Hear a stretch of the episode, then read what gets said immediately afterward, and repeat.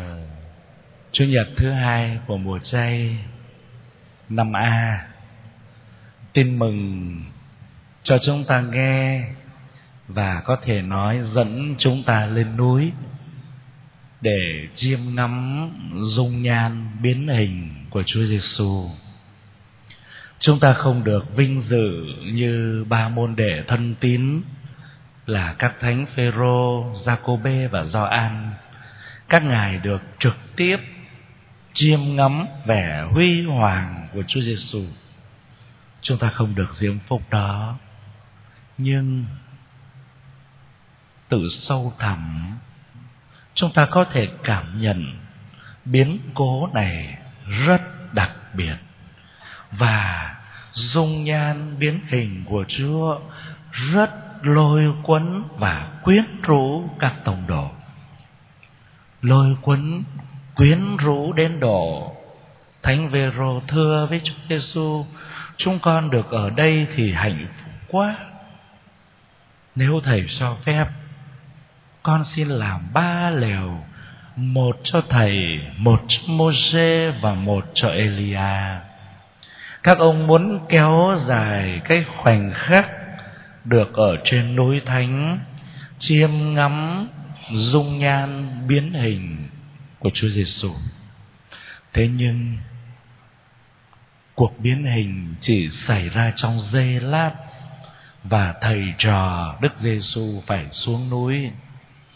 Trên đường đi xuống, Chúa căn dặn các tông đồ anh em đừng nói gì với ai thị kiến mà anh em vừa được thấy cho tới khi con người từ cõi chết trỗi dậy. Tại sao Chúa Giêsu lại ngăn cản các tông đồ? Một điều quá tốt đẹp, một niềm vui hòa vỡ trong cuộc gặp gỡ như thế, tại sao lại ngăn cấm không để các tông đồ chia sẻ niềm vui này với các anh em khác? Cho tới khi con người từ cõi chết trỗi dậy. Các ông ngỡ ngàng về lời căn dặn của thầy, bởi vì tâm hồn của các ông còn bị đóng kín, tâm hồn của các ông còn mê muội. Các ông chưa hiểu được nẻo đường thầy sẽ đi. Rồi đây, một nỗi hoàng sợ sẽ đổ ập trong tâm hồn của các công đồ khi Đức Kitô đi vào cuộc vượt qua. Rồi đây khi Đức Giêsu bị trao nộp, bị đánh đòn, bị giết chết thì các ông sẽ hồn siêu phách lạc, sợ hãi và hoảng loạn. Chúa biết trước điều đó. Chúa thấy trước được nỗi sợ hãi và hoảng loạn của các ông. Cho nên, hôm nay, trên núi thánh, Chúa tỏ vinh quang của đấng phục sinh để củng cố đức tin cho các ông, để khuyến khích các ông can đảm đón nhận mầu nhiệm vượt qua của thầy và hơn thế nữa, khuyến khích các ông thông dự vào cuộc vượt qua của thầy nghĩa là can đảm uống cạn chén đắng với thầy can đảm vác thập giá với thầy can đảm chấp nhận chết với thầy đó là nẻo đường Golgotha. Rồi đây, các ông quỷ ngã trong vườn cây dầu. Các ông sợ hãi, bỏ chạy, chỉ còn một mình thầy giang tay trần trụi trên thập giá, nơi đỉnh đồi can vê.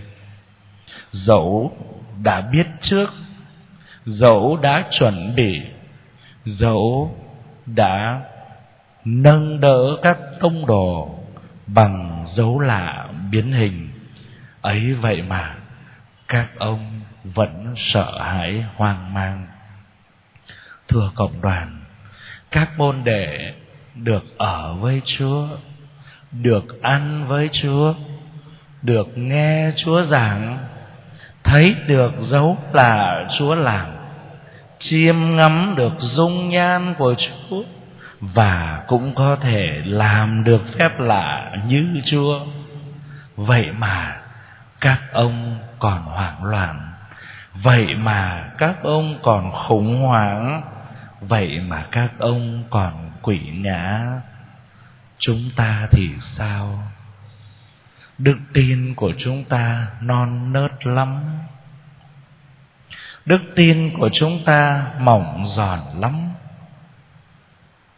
chỉ còn một chỗ bám duy nhất là đức tin vậy mà đức tin trở nên mong manh và mỏng giòn. Ta bám vào đâu như sợi dây để có thể trèo lên núi cao khi con đường sỏi đá gập ghềnh. Những ngày này, có lẽ trên các trang mạng, trên google, thì chữ COVID-19 sẽ chiếm ngự con số lượt người truy cập. Người ta theo dõi từng ngày. Nếu cộng đoàn quan sát, ta sẽ thấy số người đi lễ vắng nhiều. Điều đó cũng dễ hiểu thôi, bởi ta sợ hãi sợ hãi, chỉ còn một chỗ bám duy nhất là đức tin. Chúng ta cũng không còn bám được. Ta bám vào đâu để vượt qua nỗi sợ hãi đời mình? Ta bám vào đâu để vượt qua những thử thách trong cuộc đời? Nếu thử thách đó đổ xuống cuộc đời của chúng ta ta bám vào đâu để có thể đứng dậy sau những lần ngã quỵ trên cuộc đời xuôi ngược? Hãy bám vào thập giá của Chúa Kitô. Tất cả mọi bám víu của con người đều không thể nâng con người lên, đều không thể kéo con người đến gần Thiên Chúa, đều không thể trao cho con người sự bình an đích thật. Trong mọi hoàn cảnh, dù thử thách đến đâu, dù khó khăn đến chừng nào, hãy bám lấy thập giá của Chúa Kitô. Đấy là sợi dây bền chắc. Đấy là sự bảo đảm vĩnh cửu. Bởi vì chỉ có Chúa mới cứu độ chúng ta chỉ có Chúa mới có thể là núi đá cho ta nương ẩn, là thành trì để cứu độ ta. Ai buông thập giá của chúa thì cũng giống như ở giữa biển khơi, ta đang lênh đênh mà buông mất cái phao cứu hộ. Đức tin chỉ lối đưa đường để chúng ta vượt qua những khó khăn của cuộc sống. Rồi đây các môn đệ trải qua những kinh nghiệm của sợ hãi, kinh nghiệm của việc muốn buông bỏ thập giá của thầy. Nhưng có ân sủng của chúa đỡ nâng, trợ giúp và đặc biệt có tác động của thánh thần biến đổi sự hèn yếu của các ông, để các ông có thể trung kiên bước đi trên hành trình đức tin, trên hành trình làm môn đệ của mình. Chúng ta cũng tin tưởng vào tác động của thánh thần.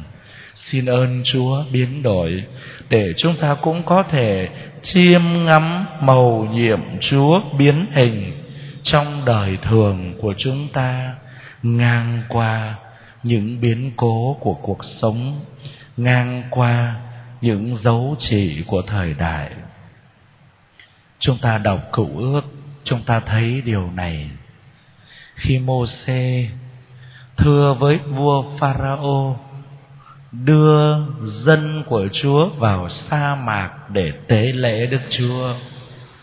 Pharaoh không chịu, ông cứng lòng. Và Thiên Chúa đã giáng xuống dân Ai Cập những tai ương, ếch nhái đầy dẫy rồi cào cào châu chấu phá hủy mùa màng nước biến thành máu đỏ dịch tễ lan tràn và cuối cùng là tất cả các con trai đầu lòng của loài người cũng như loài vật nơi Ai Cập đều bị giết chết. Đọc câu chuyện ấy có người bảo đây là câu chuyện cổ tích, câu chuyện mang tính răn đời.